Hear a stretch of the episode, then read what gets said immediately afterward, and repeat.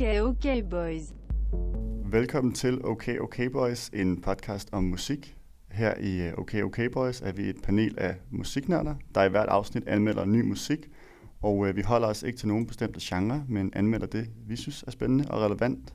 Og så slutter vi altid af med en karakter på skalaen 1-10.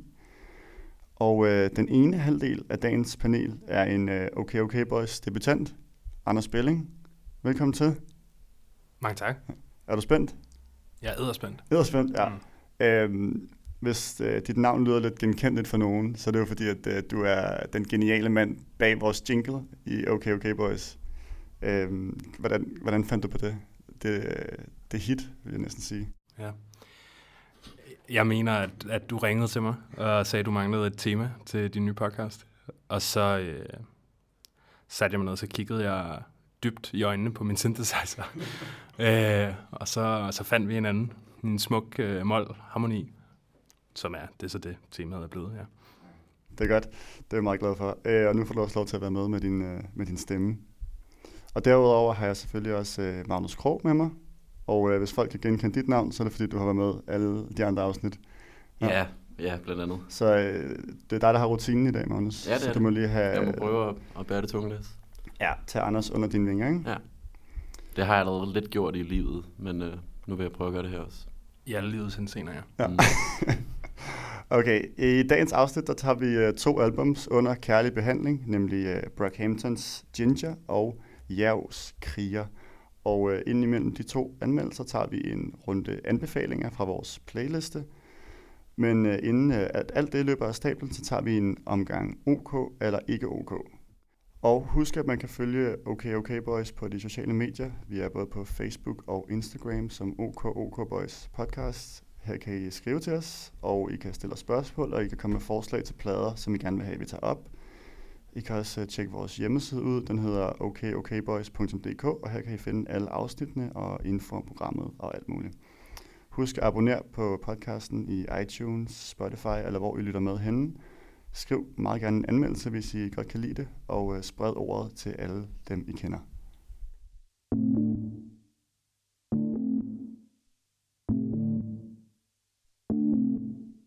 Okay, okay, boys. Sidste gang, der introducerede vi et nyt segment her i programmet, det vi kalder OK eller ikke OK. Og det er et rimelig simpelt koncept. Jeg nævner en ting, en kunstner, en person, et eller andet, og så skal I så sige, om det er OK eller ikke OK. Og vi har fået lidt kritik for, at det simpelthen var for vævende sidst. Så nu skal jeg have, at når jeg siger noget, så er det altså først, om det er OK eller ikke OK, så kan I få lov til at uddybe lidt bagefter. Ikke? Er I med på den? Modtaget. Godt. Okay, den første. Anders, du får den her til at starte med. Lyric-videoer. OK eller ikke OK? OK. Ja. Hvis værket kan bære det. Ja. Og hvis der ikke er for meget med sådan nogle bolde, der hopper sådan hen over ordene. Nå, sådan karaoke? Ja, præcis. Det har jeg set nogle gange. Eller sådan noget, hvor at videoen så vender sig, og så ordene, de så ligesom går så op eller ned, eller sådan noget. Så vender billedet sig hele tiden. Ja. Hvis nogle af de ting finder sted, så er det ikke OK. Okay. Magnus, hvad siger du til lyric-videoer? Ikke OK. Nej. Jeg er træt af det. Altså, ja. Med mindre der er bolde, der hopper, så synes jeg, det er meget sjovt. Okay. Men ellers synes jeg, det er irriterende. Det er ikke noget, jeg gider at se. Det er en seriøs musikpodcast, det her. Ja. Undskyld. Okay. Det er en seriøs musikpodcast. Men den næste, det er Taylor Swift. OK eller ikke OK? Magnus, du starter. OK. Hun har i hvert fald lavet en håndfuld gode bangers, det har hun. Det skal hun have. Det meste af det, hun laver, måske ikke så godt, men hun kan lave god popmusik. Det har hun vist. Så helt sikkert. Anders, hvad siger du til Taylor Swift? Ej, okay. Måske. Ej, okay. Ja. Jeg har ikke noget... Hendes musik har jo lidt sådan en, hvad skal man kalde, sådan et fællessang-agtig vibe nogle gange, sådan et sådan anthem-agtig. Mm. Sådan, så synger folk med på Taylor Swift, der føler... Og det er en god ting eller en dårlig ting? Ja, det var ej, okay. Ej, okay. Ja. Okay. Næste. Anders. Kanye West. OK eller ikke OK? Kæmpe OK. Kæmpe OK? Ja, godt i Kanye West. Og selvom han er blevet sindssyg og elsker Trump og... Ja, det er jo en del af værket. Det er en del af værket, ja. Det giver ham noget kant. Mm. Er du enig, Magnus? Fuldstændig enig. Jeg elsker Kanye West. Kæmpe OK. Okay, nå. Der var ikke noget kontroversielt der. Den næste, OK eller ikke OK, P3, radiokanalen. Ikke OK. Nej. Jeg hører det ikke, og når jeg hører det, så jeg bliver irriteret over den kvalitet af musik, der bliver spillet på P3. Der er selvfølgelig underkanaler. Hold op. Forskellige programmer, men jeg synes det som regel, at det er noget rigtig kedelig musik, der kommer. Ensrettet musik, det bryder mig ikke om. Og så synes jeg også, at deres værter som regel er rigtig kedelige. Ja. Og irriterende. Sådan noget, hvad det hedder, Monte Carlo eller sådan noget, det er sgu ikke lige mig. Ja, jeg tror, du er lidt nogle år bagud der. Men... Nå, ja, men, som sagt, jeg hører det heller ikke så meget. Oh, wow. Det der er nok i business, ikke? Altså, det er bare for irriterende. De sorte spejder. Ja, jeg også træner dem. Hvad siger du, Anders? P3 OK eller ikke OK? Altså, jeg hører det jo simpelthen ikke nok. Til nu gør du det, som jeg sagde, du ikke må gøre. Ja, undskyld. Jamen, så vil jeg sige, at indtil det modsatte bevis, det er ikke OK. Okay. Det er rigtig fladbandet. Det er sgu ikke noget. Okay, det var også lidt det, jeg havde regnet med, men det var så springbrættet til den næste her, som er lidt mere aktuelt i forhold til lukning af radiokanaler og sådan noget. P6 Speed, er det OK eller ikke OK? Selvfølgelig er det OK. Det er en fed kanal. Synes du det? Ja, jeg kan godt lide P6 Speed. Synes du også, Magnus? Ja, altså igen, jeg har ikke det store tilhørsforhold til den. Jeg har hørt P6 Beat album, det kunne jeg godt lide. Ellers tror jeg faktisk aldrig rigtig, jeg har hørt den. Så ud fra det er den OK. Fint, ja. Du kan ikke lide den eller hvad? Nej, jeg synes, de spiller kun sådan noget Kashmir. Og det er meget sådan nuller indie. De spiller ikke så meget ny og spændende musik, som de burde gøre måske i forhold til, hvad den ligger op til. Du skal have mere P6 Beat. Måske ja, men det var jeg er lidt træt af, at folk de var så ked af, at den lukkede. Jeg synes ikke, at det er det store, det giver det store til den danske musikscene. Nej. Okay, næste. Udtrykket guilty pleasure. OK eller ikke OK? Magnus, tror jeg, ikke? OK. Ja? Jeg bruger det tit. Jeg har mange guilty pleasures. Jeg synes, det er meget rammende ord også. Så. Anders? OK, og det er meget tidstypisk ting, synes jeg. Jeg synes, jeg støder meget på det. At folk er sådan, det er min guilty pleasure. Ja. Men hvad med, er det... Hvilken tid er det typisk for så? Tiden. Tiden nu? Mm, nu ja. Tiden. Fra nu. Præsens. Okay. Den sidste. Bandet Tool. OK eller ikke OK? Det ved jeg ikke. Jeg har ikke hørt det nok, så det kan ikke være der, desværre. Magnus, du får den så. Jamen, jeg har heller ikke hørt det. Er det rigtigt? Ja, nej. Ja. Jeg opdagede dem først efter, at jeg var kommet forbi min brede teenageperiode, hvor jeg hørte Nine Inch Nails, så jeg har aldrig rigtig hørt Tool. Okay, ja, men ud fra deres comeback, så virker det som om, det er et stort ikke OK. Ja, okay. Det er dårligt allerede. Jeg har ikke hørt det. Jeg har bare hørt, det blev sablet ned. Okay, fint. Vi tager en ikke OK på Tool, selvom ingen af os har hørt det.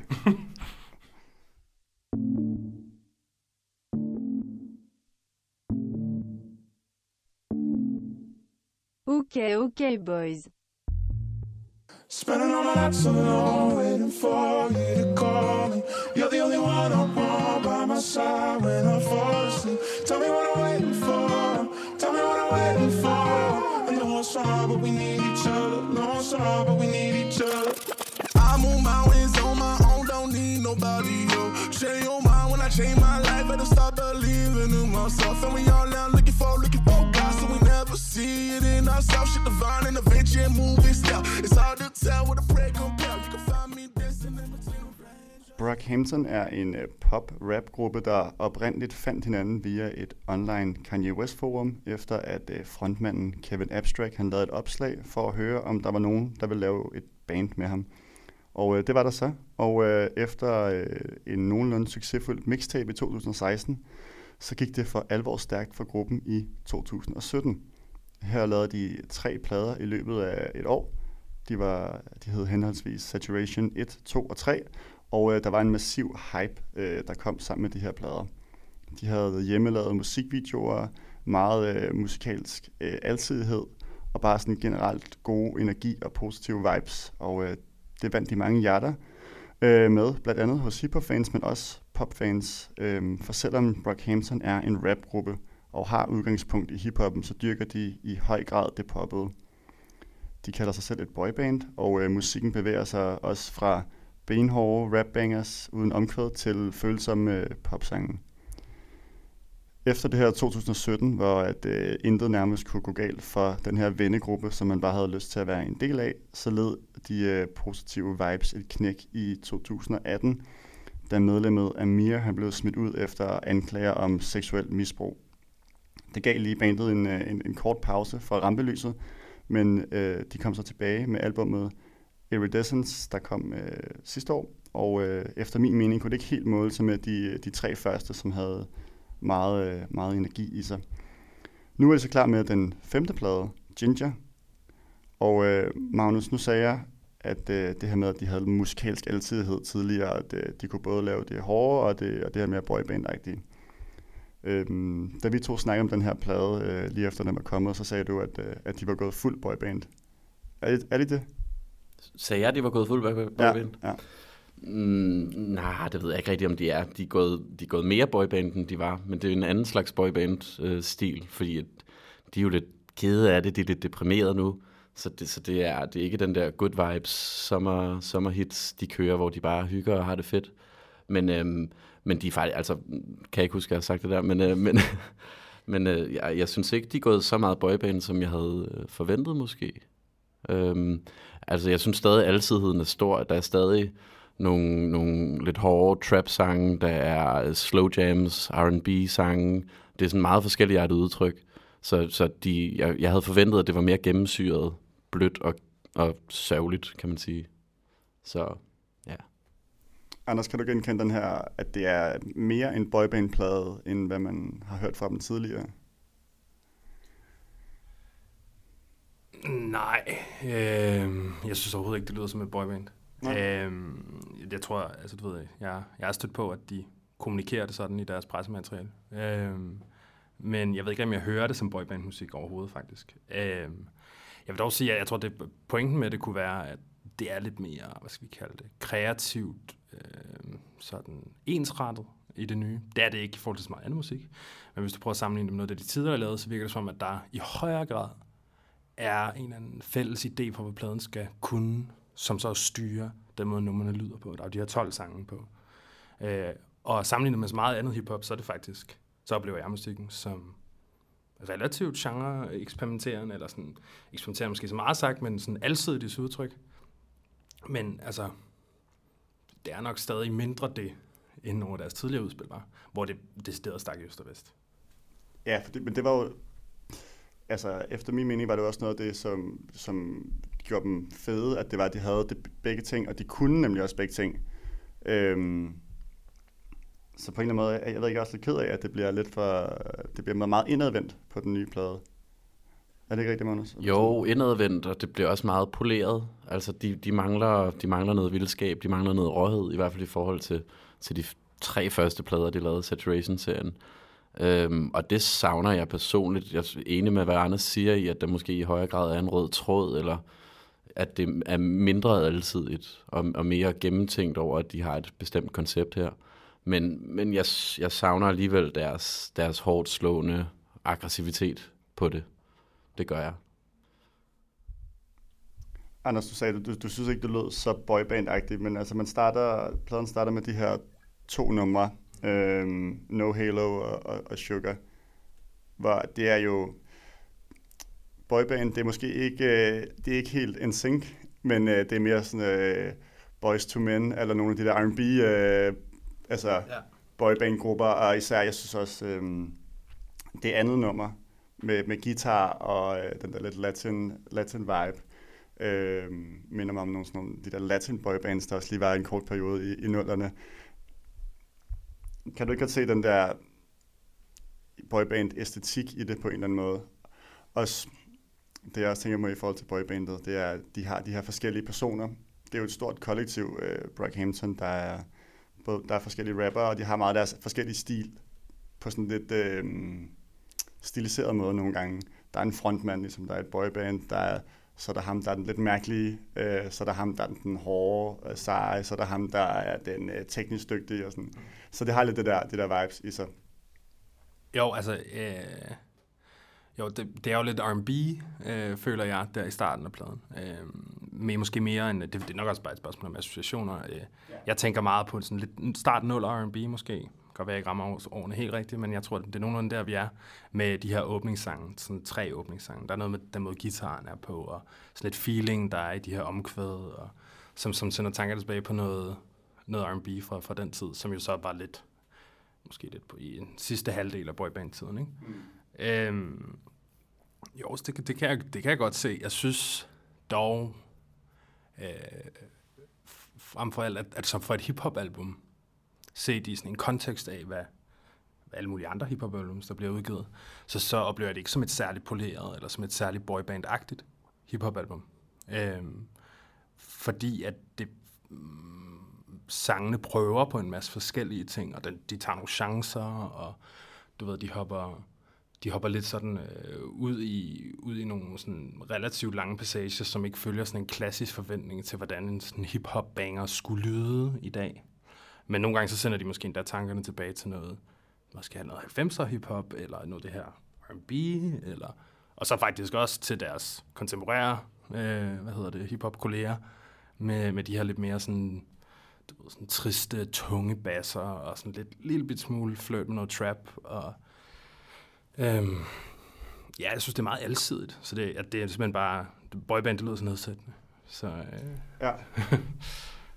Er du enig i, Magnus, den her betragtning om, at de kan man sige, er alsidige inden for en ramme alligevel, der hedder rap, pop, rap, hip-hop, sådan R&B, men uden at det måske bliver kedeligt, eller hvordan?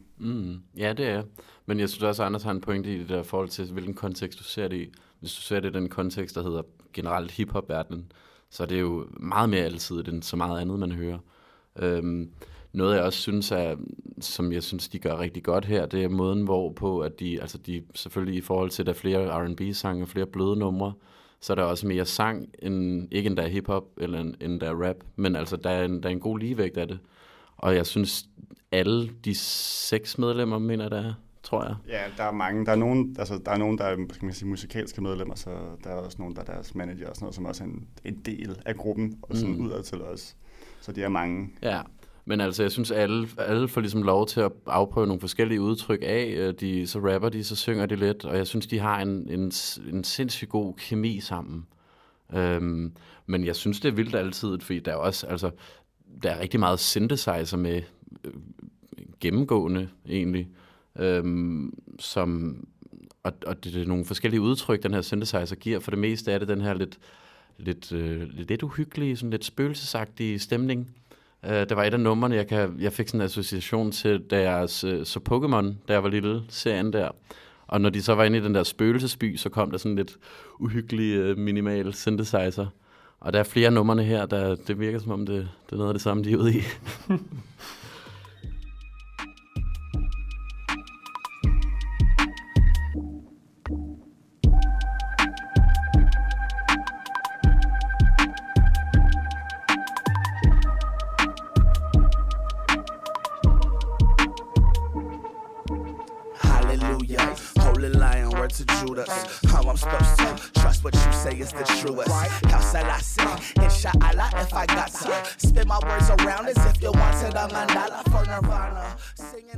Okay, men jeg tænker lidt, I snakker om det her med, at det er meget alsidigt, men samtidig snakker I også om, at det er, der er en anden form for rød tråd i lyden, i udtrykket, i forhold til tidligere. Altså, hvad er det, der er anderledes?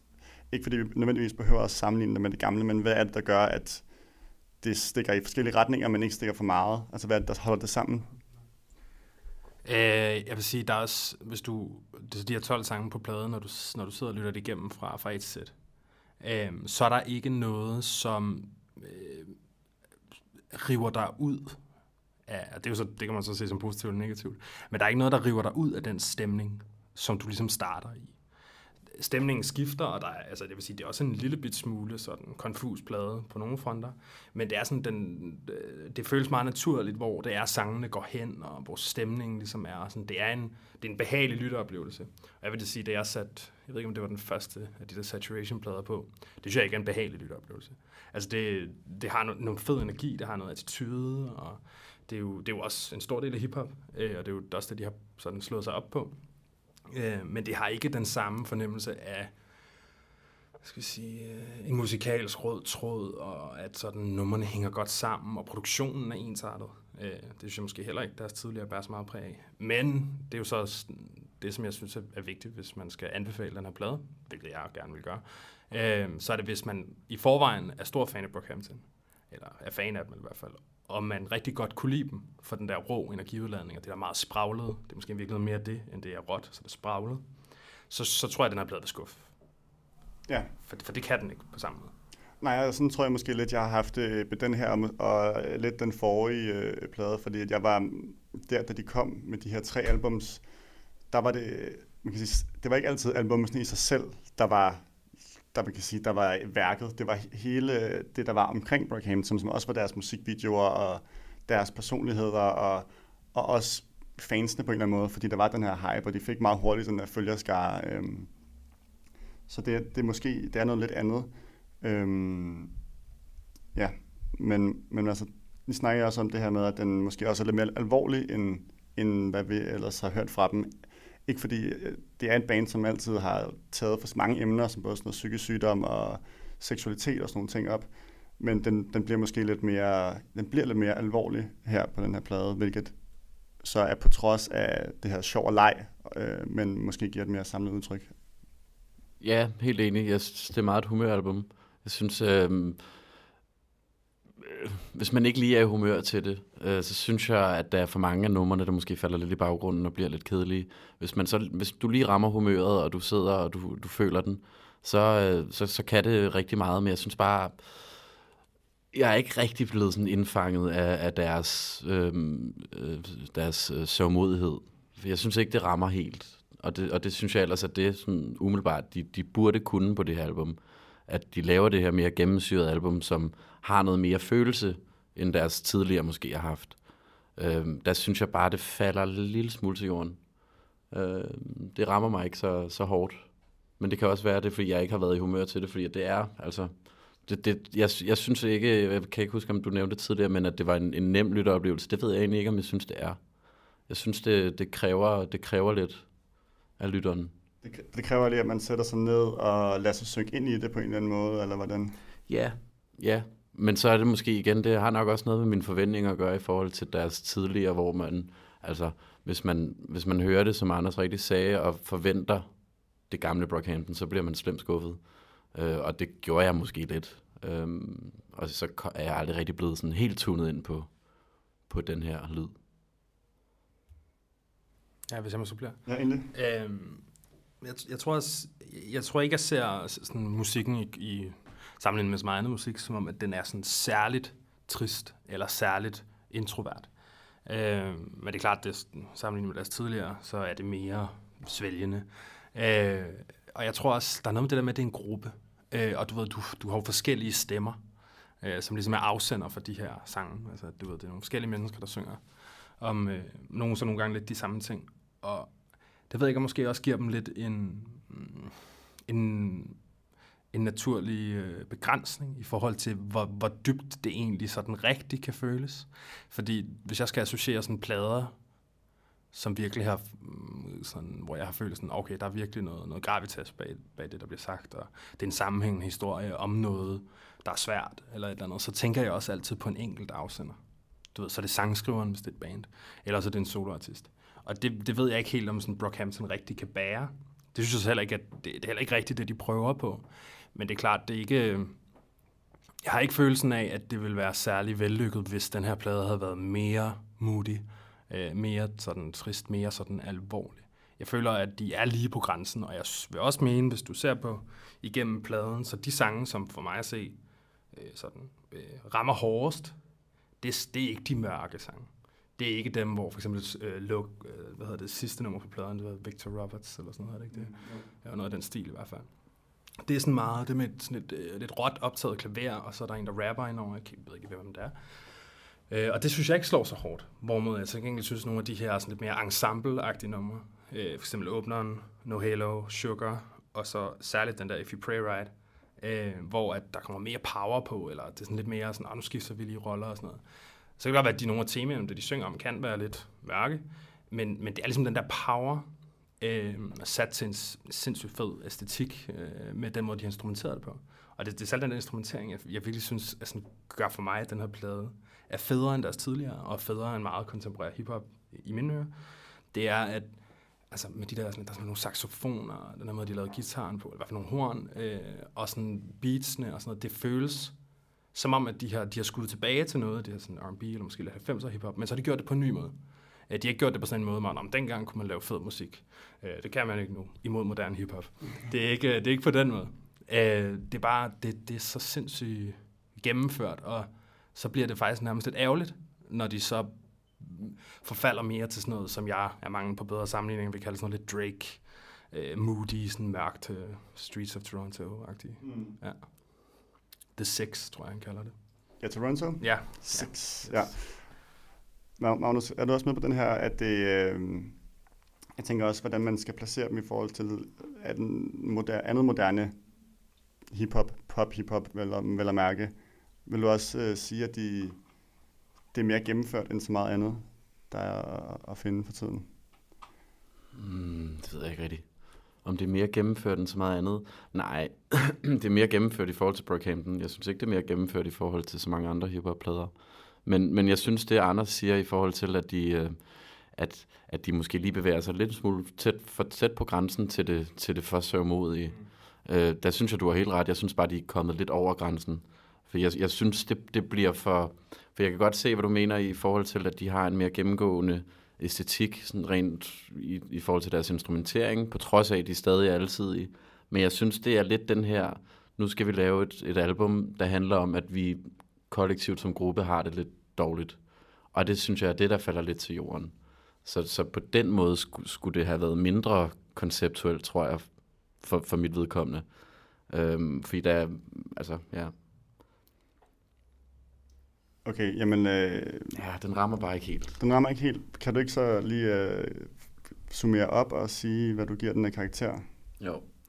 Jamen, opsummeringen går på, at altså sådan nummer for nummer, synes jeg bare ikke, det er lige så godt som i hvert fald de to første Saturation-plader. Og jeg kan ikke rigtig undgå at putte det i den kontekst. Og det kan godt være, at albummet som helhed kan mere, end de forrige albums kunne som helhed. Men så kan man så også stille spørgsmålstegn ved, hvad udgør et godt album? Skal det være et gennemgående værk, eller må det godt bare være en samling af fede sange? Og jeg synes, i Brockhamptons tilfælde gjorde de det så godt med deres tidligere. Og jeg synes jo ikke nødvendigvis, de skal lave det samme igen. Det er fint, de prøver noget nyt, og jeg synes, det er så kærkommende, at de går mere ud i den her boyband-estetik. Men jeg synes bare, at der er for mange af numrene, der bliver kedelige, eller bliver lidt flade for mig, og jeg får ikke det store følelser, når jeg hører det her album. Og jeg får heller ikke, der er heller ikke de fede bangers med. Der er lige en 3-4 numre, der er rigtig gode, men så synes jeg egentlig ikke, resten er så spændende igen. Ja, Anders? Eller Magnus? Nå ja, jeg skal give karakteren. Nå ja. Jamen, det var lidt svært, men den ender på en 7'er. Ja. Det er stadig højt. Jamen, det er højt. Jeg synes også, forstå mig ret, jeg synes, at de numre, du lige har nævnt, jeg er meget enig med de numre, de 3 første numre, og If You Pray Right, og også Dearly Departed, jeg synes, at de er vildt fede. Men jeg synes bare ikke, at, ja, som sagt, nummer for nummer, det er ikke helt så fedt. Nej. Anders? Ja. Jeg var jo ekstremt positivt overrasket over det, fordi da jeg snakker med dig, og jeg hører, at jeg skal lytte til en hiphop-plade, faktisk sådan relativt, altså sådan, du ved, et hiphop-band, som er sådan relativt tidstypisk, eller sådan, altså det er ikke noget, der dyrker en eller anden særlig undergenre eller noget. Da jeg fik at vide, at jeg skulle høre en hel hiphop-plade, der var sådan, nej. For det synes jeg sjældent er særlig sjovt. Og der blev jeg så ekstremt positivt overrasket, for jeg synes, det er noget så sjældent for mig i hvert fald som en rigtig fed hiphop-plade. Det er ikke bare en samling af gode numre, det er en rigtig, rigtig fed hiphop-plade. Og det er sådan, det er helt, for mig så er det helt op i, hvad skal man kalde den, Kendrick Lamar-klassen af at kunne sammensætte en plade af hiphop-numre. Og uden at gå for meget, afsløre for meget af min generelle sådan, viden om hiphop-kunstnere ellers, som er fremme lige nu, så vil jeg sige sådan, hvis jeg bare tog Drake eller noget Travis Scott eller sådan noget, altså jeg ved ikke, det kan jeg ikke høre en plade af. Det kan jeg simpelthen ikke få mig selv til. Så går jeg ned, når man hjem, inden jeg er færdig. Det plejer også at være sådan rimelig lange over timen, ikke? Ja, præcis. Jeg synes, den er fyldt med originale idéer. Jeg synes stadig, den, det er jo så lidt sjovt, men det er også fordi, jeg hører det ikke inden for konteksten af Brockhamptons værk. Jeg hører det som en ny plade. Ikke at jeg ikke havde hørt deres musik, men det er ikke min tilgang. Der vil jeg sige, så synes jeg faktisk stadig, den mangler lidt koncentration. Eller den mangler lidt sådan en følelse af, at det er 100% det her, vi vil. Og det er jo nok, fordi din gruppe er relativt mange mennesker. Så det er sådan tilgivet, men det, jeg synes bare i hvert fald, det spor, de har, det her mere energiske og sådan lidt mere banger-agtigt, det fungerer bedre for dem, end det sommerlige. Jeg synes, det er en ekstrem kreativ plade. Jeg giver den 8,5 ud af 10. Altså, men af den årsag, at det er et af de bedste hiphop-album, jeg har hørt. Stærkt. Stærk anbefaling herfra. Og det var alt om Brockhamptons Ginger. Lige om lidt, så er vi tilbage med playlisten om vores anbefalinger derfra.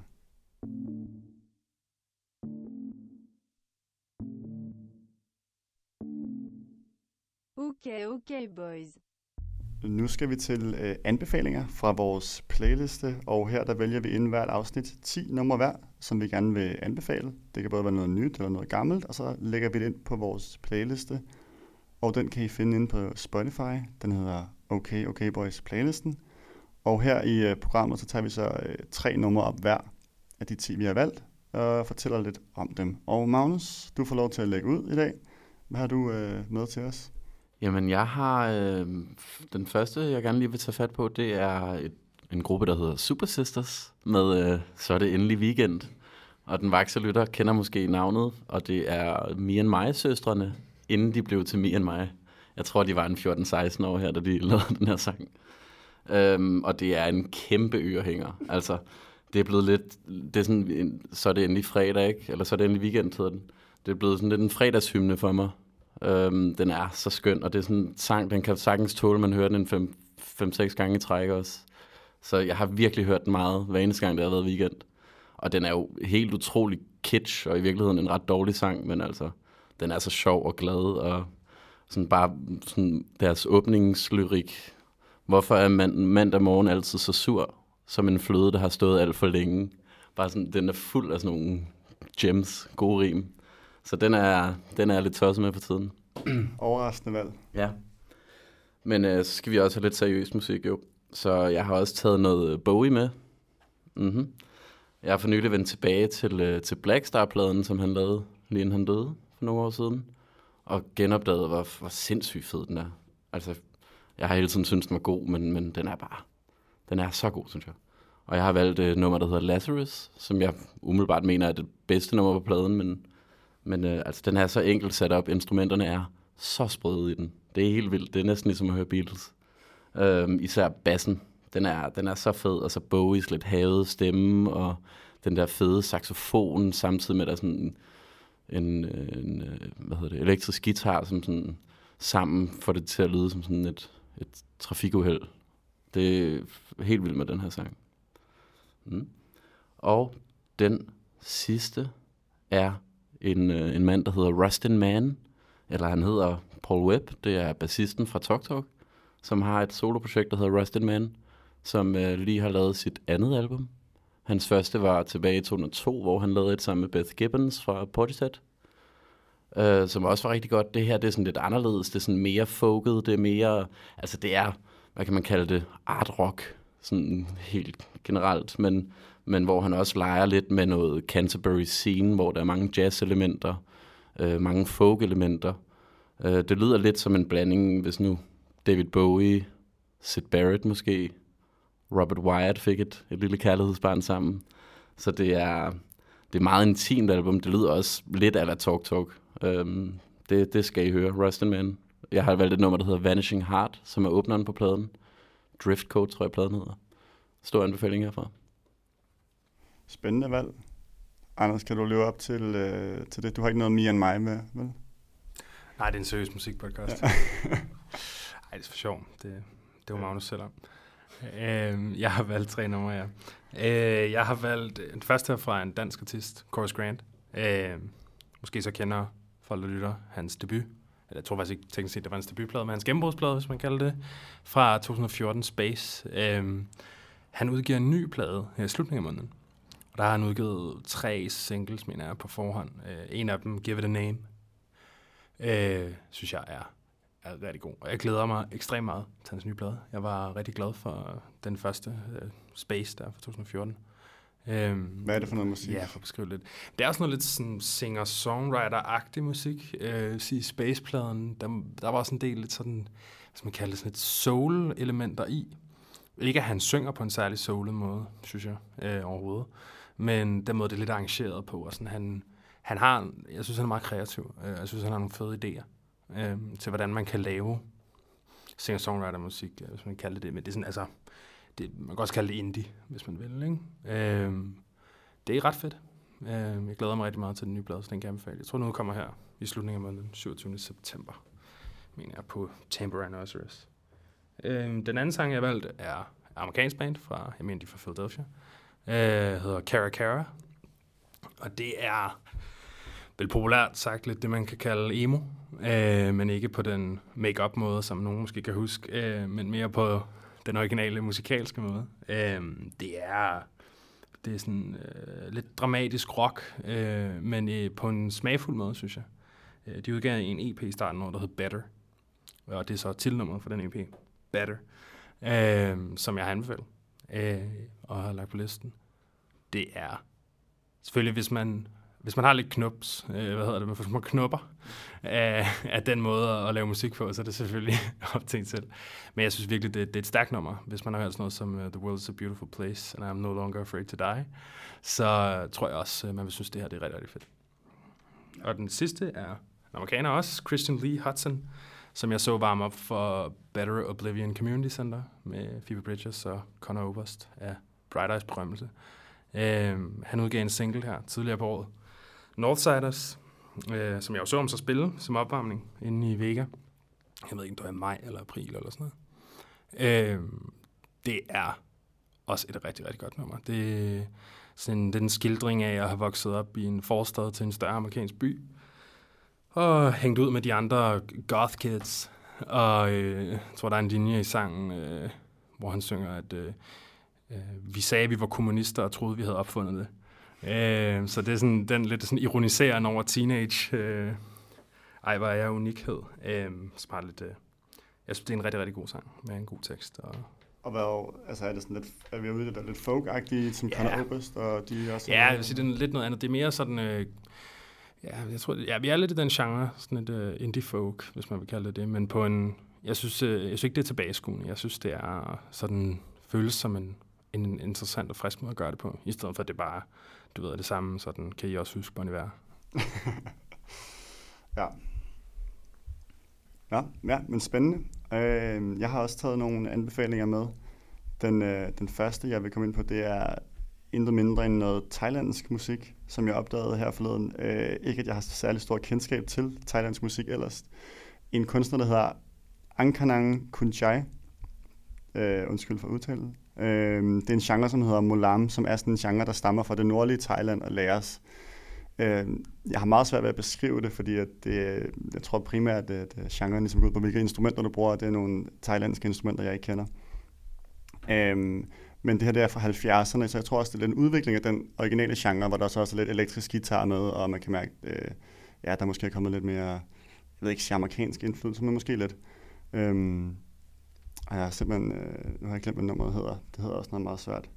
Det hedder Lam Plian Mi Miao Live Pie. Ja. Det næste, jeg vil anbefale, det er noget meget mere genkendeligt og vestligt.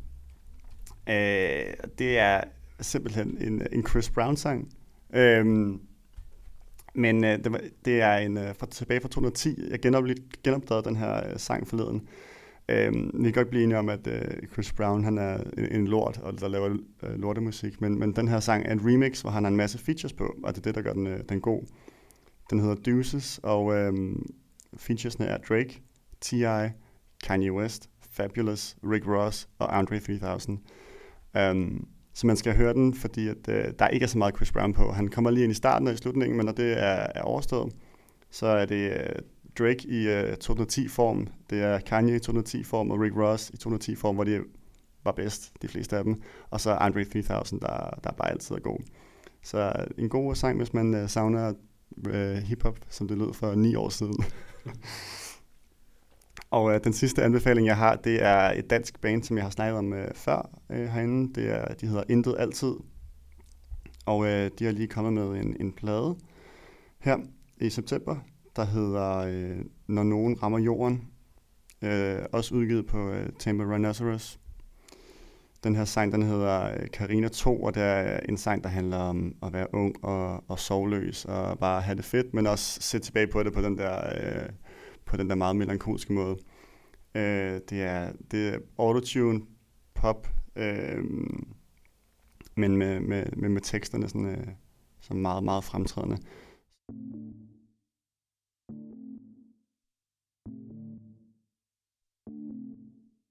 Okay, okay, boys.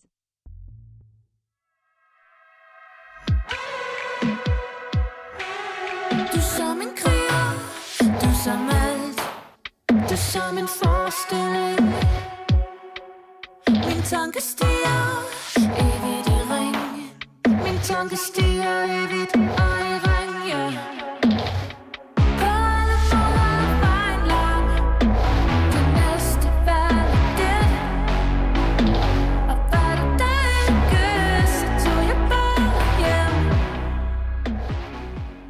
Dagens anden plade er Jævns og deres debutalbum, der hedder Kriger. Og Jævns er, udover at være et dyr i familie med en mor, så er der også et dansk band, der består af Amanda Glindvad og Mathias Pedersen. Og de er som sagt lige kommet med den her plade, der hedder Kriger, som er deres debut. Jævns laver dansksproget elektronisk pop, og de har i de sidste par år udgivet en række singler og nogle EP'er, men nu er de så ude her med deres fuldlængde debut, hvor vi får både lidt børnekor, der er lidt klubstemning, og der er også lidt robotstemmer undervejs. Og som vi tidligere har nævnt her i programmet, så prøver vi så vidt som muligt at have et dansk album med i hvert afsnit. Og for at være helt ærligt, så kan det nogle gange være lidt svært at finde noget, som både har en vis appel til det brede publikum, og samtidig er interessant for os at snakke om. Meget der er måske sådan lidt metervare, elektronisk R&B, minder meget om hinanden. Og her der synes jeg så, at jeg alligevel skiller sig lidt ud, og ikke minder så meget om så meget andet, som man kan finde på den danske musikscene for tiden. Anders, er det noget, du kan... Altså, er du enig i den her påstand, at det måske er noget lidt mere interessant, end hvad der ellers er derude? Ja, og så at pladen gør sig selv den tjeneste og gør opmærksom på det med det samme. Jeg synes særlig, åbningen af pladen er der, hvor man hører, at der er et eller andet... Der er sådan en energi og en ligefremhed og en udtryktsivrighed, som gør, at det føles som en plade, som er lidt anderledes end... hvis man skulle sige sådan en lidt mere mellow, generelt skandinavisk sådan stemning. Der er 10 sange på første halvdel. Har den her lidt sådan, hvad skal vi kalde det, aggressiv, vil jeg sige, for det meste i hvert fald. Energisk, ja, det er albumtitel Kriger. Hænger jo fint sammen. Hvor anden halvdel, vil jeg så sige, er lidt mere mellow, og sender måske tankerne afsted på sådan noget, hvad skal vi kalde det, sådan noget dansk 80'er pop måske. Særligt med Signaler, som vil sige, var det nummer, der stak mest ud for mig. Som sådan et, det havde sådan en rock casino-feeling på en god måde. Det synes jeg er det stærkeste nummer på pladen. Men ja, altså jeg synes, det er en plade, som skiller sig ud, og det synes jeg til deres kredit. Ja. Er du enig i det, Magnus, at det er noget lidt anderledes det her, og også at det er en god ting måske? Ja, helt sikkert. Det er jo, hvad kan man sige, bredt betegnet synthpop, men i forhold til så mange andre, der laver synthpop, som der er rigtig mange, der gør, især sådan noget 80'er tilbageskuende synthpop, så synes jeg ikke, at det her virker specielt retrospektivt. Men på den anden side er det heller ikke sådan nyskabende. Jeg synes stadig, man har hørt den her lyd før, men det er sådan lige en mellemting af de to, hvor det sådan bliver lidt tidsløst på en eller anden måde, som jeg meget godt kan lide. Så det føles som et frisk pust, også i og med, at du har fuldstændig ret, Anders, i den første halvdel er det måske mere aggressivt og meget tunge, skærende synthesizer, hvor det kommer lidt ned i tempo. Men selv i stort set alle sangene er der på et eller andet tidspunkt sådan en lille skifte i sangen, hvor den skifter tempo. Så det er som om, den vil rigtig, rigtig mange ting. Og så kan man sige, sådan, i forhold til formfuldendhed er det måske ikke det bedste, men jeg synes, det smitter af, at det virker som om, de har en kæmpe stor glæde ved at prøve en masse forskellige ting. Og så synes jeg, det er enormt fængende. Meget, meget gode melodier, og som du også siger, sådan en umiddelbarhed, en genkendelighed med det samme næsten. Okay, Anna, nu siger I begge to det her med, at der er lidt to halvdele i det. Vi prøver at tage fat i det, og så tage den første halvdel, så de første fem numre, som har den her meget, meget aggressive ting. Hvad synes I om den første halvdel? Prøv at tage den første, Anders. Ja, altså jeg mener, at et af de stærkeste numre på pladen, tror jeg, indfinder sig. Det der hedder Enden af din sti. Jeg ved ikke, hvor i tracklisten der er 4 eller sådan noget. Jeg tror, det er nummer 3. Nummer 3, ja. 4? Ja. 3-4 stykker. Det er nummer 4. Og det synes jeg er de highlights på pladen. Men når det så er sagt, så synes jeg også, at det er der, hvor at udtrykket er mest original. Synes det er sådan, det kalder sådan opmærksomhed. Det er også det, jeg bryder mig mindst om. Jeg synes simpelthen, der er noget sådan i måske lidt i teksterne, eller sådan leverancen, den måde, som teksterne og stemmen føles på, som ikke, som simpelthen bare, det er jo så personlig smag jo, men det er ikke rigtig noget, der taler så meget til mig. Enden af din sti er til gengæld så en, det er et ret fedt nummer, synes jeg, og det giver lidt sådan, vi snakker om indledningsvis, ikke noget, vi har optaget, men vi har talt om det her, måske lidt The Knife. Vibes. Ja, det synes jeg i hvert fald, at jeg tror, at da vi overvejede, om vi skulle anmelde det her, der gik jeg ind og hørte den single nemlig, og tænkte, okay, det var nemlig lidt mere, ja, The Knife inspireret, det synes jeg var meget, jeg synes, det fungerer ret godt, det her nummer, jeg har også faktisk smidt det på playlisten. Er du enig, Magnus, i, eller ikke enig, fordi vi så er uenige, mig og Anders, om det fungerer nødvendigvis det her, men jeg er enig i hvert fald i forhold til betragtningen om, at der er noget The Knife over det. Det er også måske deres mest dystre nummer. Altså, det er næsten lidt uhyggeligt at høre på. Jeg synes, hvis jeg skal forholde mig til første halvdel af albummet, så synes jeg, at åbningssangen, De går fri, det synes jeg er den bedste sang. Jeg synes, den er vildt fed. Jeg elsker det der børnekor, der kommer. Super fedt trommebeat, fed synthesizer. Og jeg synes også, teksten er god, og så sådan halvvejs i nummeret skifter den lidt retning der, hvor børnekoret så kommer. Det synes jeg er et mega fedt nummer. Men jeg synes også, altså både, faktisk alle de 5 første numre, synes jeg er rigtig gode. Og det synes jeg klart er det bedste på albumet. Jeg synes, det er bedst, når de er op i gear, og de har den her energiudladning. Fordi jeg synes ikke, når de prøver at gøre det sådan, hvad kan man sige, mere atmosfærisk eller stemningsfuldt, så synes jeg, det falder lidt igennem, for jeg synes ikke, der er så meget, hvad kan man sige, der er måske ikke så meget pathos, hverken i teksterne eller i måden, hun synger på. Eller jo, det er der, men hvordan skal jeg sige det? Jeg synes i hvert fald ikke, det er særlig gennemslagskraftigt, anden halvdel af albumet. Jeg synes, det bliver lidt for kedeligt. Ja. Jeg synes du også, det bliver kedeligt i anden halvdel, Anders? Altså ja, jeg synes, det bliver mindre. Det, som gør, at pladen griber ens opmærksomhed, det kommer der mindre af. Og det, som gør, at man måske tænker, okay, det her, det er et ret frisk take på det her. Det kommer der mindre af. Jeg synes dog, det lyder bedre. Særligt på Rock Casino-bangeren. Signaler. Jeg åbner jo lidt op med at lytte. Første gang, jeg lytter til pladen, så fanger det min opmærksomhed der med, om der er et eller andet særligt over det. Sådan, det hiver sådan lidt fat i mig, hvilket jo kan være en rigtig positiv ting, når man lytter til noget musik, man ikke kender. Det der med, at det tager fat i en. Men jeg synes også, de går fri og kriger. De to åbnere. Det er godt nok ikke min kop te. Der er noget i udtrykket, og som jeg ikke rigtig sådan synes fungerer så godt. Men så falder jeg lidt ind i pladen derfra. Og så ender jeg egentlig med en som den går ind i anden halvdel, som har det med mellow, sådan lidt mere 80'agtigt, så kan jeg høre det der med sådan, den der sådan lidt tæft for melodi, og at, du ved, det, er sådan, det er ret fedt produceret egentlig også mange steder. Og det gør jeg egentlig, jeg kommer så ud på den anden side af pladen også, de efterfølgende gange, hvor jeg lytter til den, og har en fornemmelse af, at det her, det synes jeg er en dansk artist, som man godt kan anbefale folk, der interesserer sig for dansk musik, at lytte til.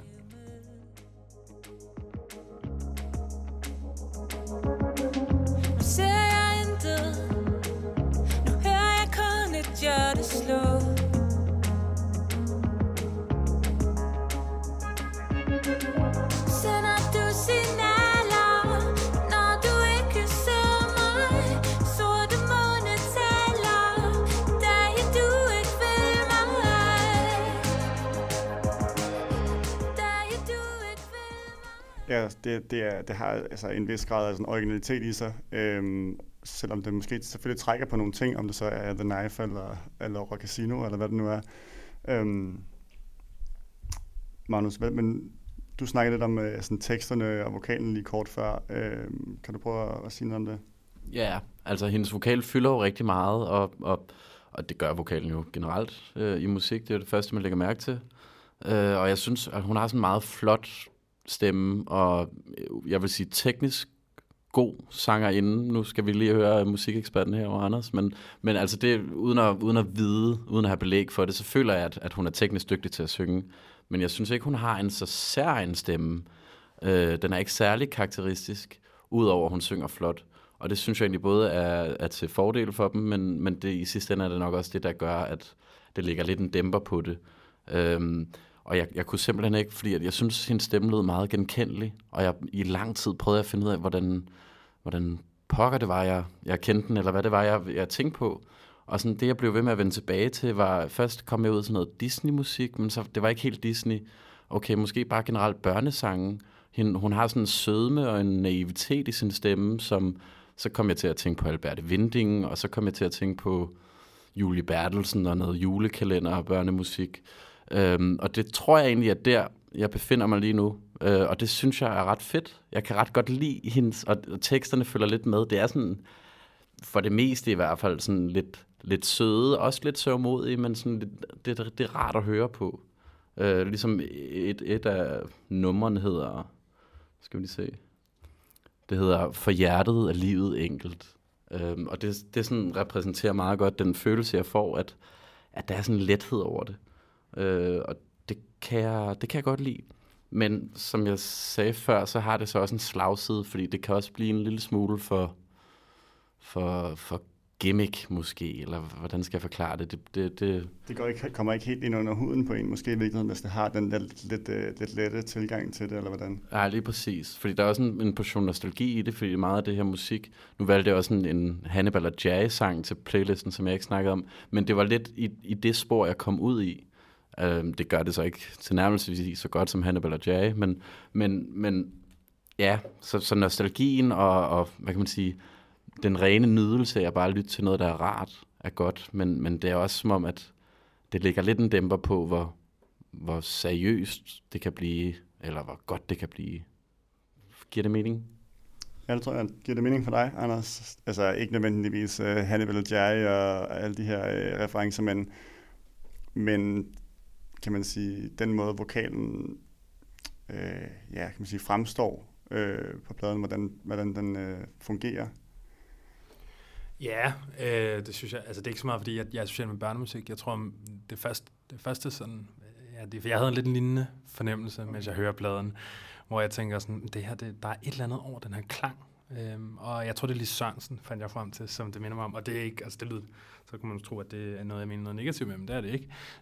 Det har bare lidt den samme sådan feeling nogle steder. Men primært, når det er, fordi hun synger klart og sådan rent. Ikke? Fordi i starten af pladen, der er nogle steder, hvor der bliver sunget på en mere sådan ivrig måde. Ikke? Jeg ved ikke, om det er det, der lægger en dæmper på det. Jeg tror, det kan være svært at vurdere en plade, hvor at man ikke danner sig en relation til vokalen på den måde. Så det er sådan svært at sige, om man vil anbefale den eller ej. Og det er til dels sådan, jeg har det. Men jeg tror ikke, det er ikke sådan, jeg vil kritisere vokalen i den forstand. Jeg synes, jeg tror, det er virkelig en smagssag, om det er, man har den reaktion, som Magnus har, og lidt, eller jeg har, eller man bare hører det som, altså, det er en rar stemme. For det er jo først og fremmest en rar vokal. Cool. Jamen, jeg synes, vi skal runde den af her. Måske, Magnus, du kan få lov til at starte. Ja. Jamen, dejligt overskudsalbum med en legesyghed, og igen hæfter jeg med, at det var rigtig rart og let tilgængeligt at lytte til. Og det, nogle gange kan man godt tænke, ja, men er det så også komplekst samtidig, og er det mere i det, end bare lige at slå lyttelapperne ud og fødderne op på bordet. Men, og det ved jeg ikke, om det er, men jeg synes, det er så behageligt at lytte til. Og jeg har lyst til at sætte det på, og jeg har lyst til at høre det i forlængelse af hinanden, altså sætte det på igen og igen, fordi at jeg bliver bare i godt humør af det. Men når man så når op på og lytter til det en 10-15 gange, så kan det måske heller ikke så meget mere end det. Så der mangler måske et eller andet, og så synes jeg måske også bare, at det taber lidt pusten, taber lidt momentum i anden halvdel. Men det er så også en smagsag. Jeg er måske mere til det, jeg ved ikke med generelt, men i hvert fald på det her album er jeg mere til den første halvdel, hvor det er lidt mere, lidt vildt. Så jeg ender på et stort 6-tal. Et stort 6-tal. Hvad siger du, Anders? Ja, jeg synes, at de highlights, der er på bladen, signaler, selvfølgelig. Og så enden af din sti, synes jeg, er niveauer over resten af pladen. Og jeg tror, at det vigtigste, jeg kan sige om den her plade, efter at have hørt den en del gange jo, det vil være at sige, hvis man interesserer sig for dansk musik, så synes jeg, det er en plade, man skal lytte til. Jeg synes, det er interessant. Jeg synes, det er sådan et interessant udspil. Jeg synes, det er et frisk take på det her med det dansksproget. Det er et kæmpe plus. Ja, præcis. Og det er også det der med, at der ikke er sådan en direkte ting, sådan om de lyder som dem. Det synes jeg også er til deres kredit. Det synes jeg også er et kæmpe plus. Jeg har ikke rigtig jeg får ikke i løbet af pladen en relation til, hvad der ligger bag. Sådan, du ved, hvad er sådan følelsen i musikken, hvad er det, den vil, og sådan, den relation får jeg ikke rigtig til musikken. Så det er altid lidt på det niveau, hvor jeg synes, det lyder godt, og jeg synes, det er interessant, men det er sådan, det kommer ikke under huden på mig. Og derfor tror jeg, vi giver det 5 ud af 10, men med det en mente, at jeg vil anbefale folk, at interesserer sig for dansk musik, og give det et lyt. Det lyder også lidt på den måde, jeg snakker om det, som at hvis nu der kom et nyt Jævns-album her om noget tid, ville jeg så ikke også være ret interessant på at se, hvad der var kommet, efter de måske har fået lov til at arbejde lidt mere med deres lyd, men hvis de kan bevare den her originalitet og sådan, eller hvordan? Jo, helt sikkert, men det, så vidt jeg har forstået, er det også det her album, det er lidt en blanding af lidt ældre sange og lidt nyere sange, det er sådan lidt en pærevælling, så jeg glæder mig da til at lytte til dem igen, men også altså, hvis det bliver mere fokuseret, eller får et mere særligt udtryk. Så det glæder mig til. Enig.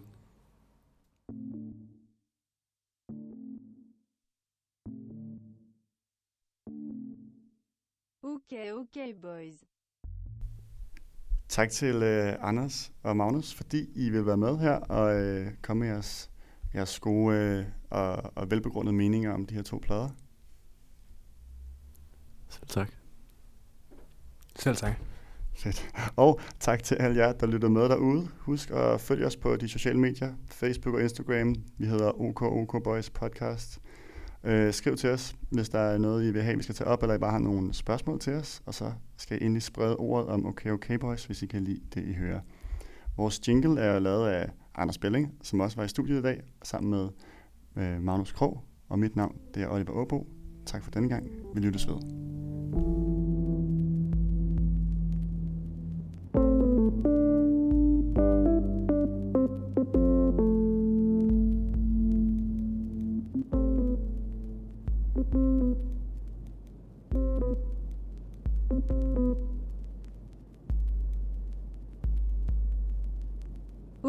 Okay, boys.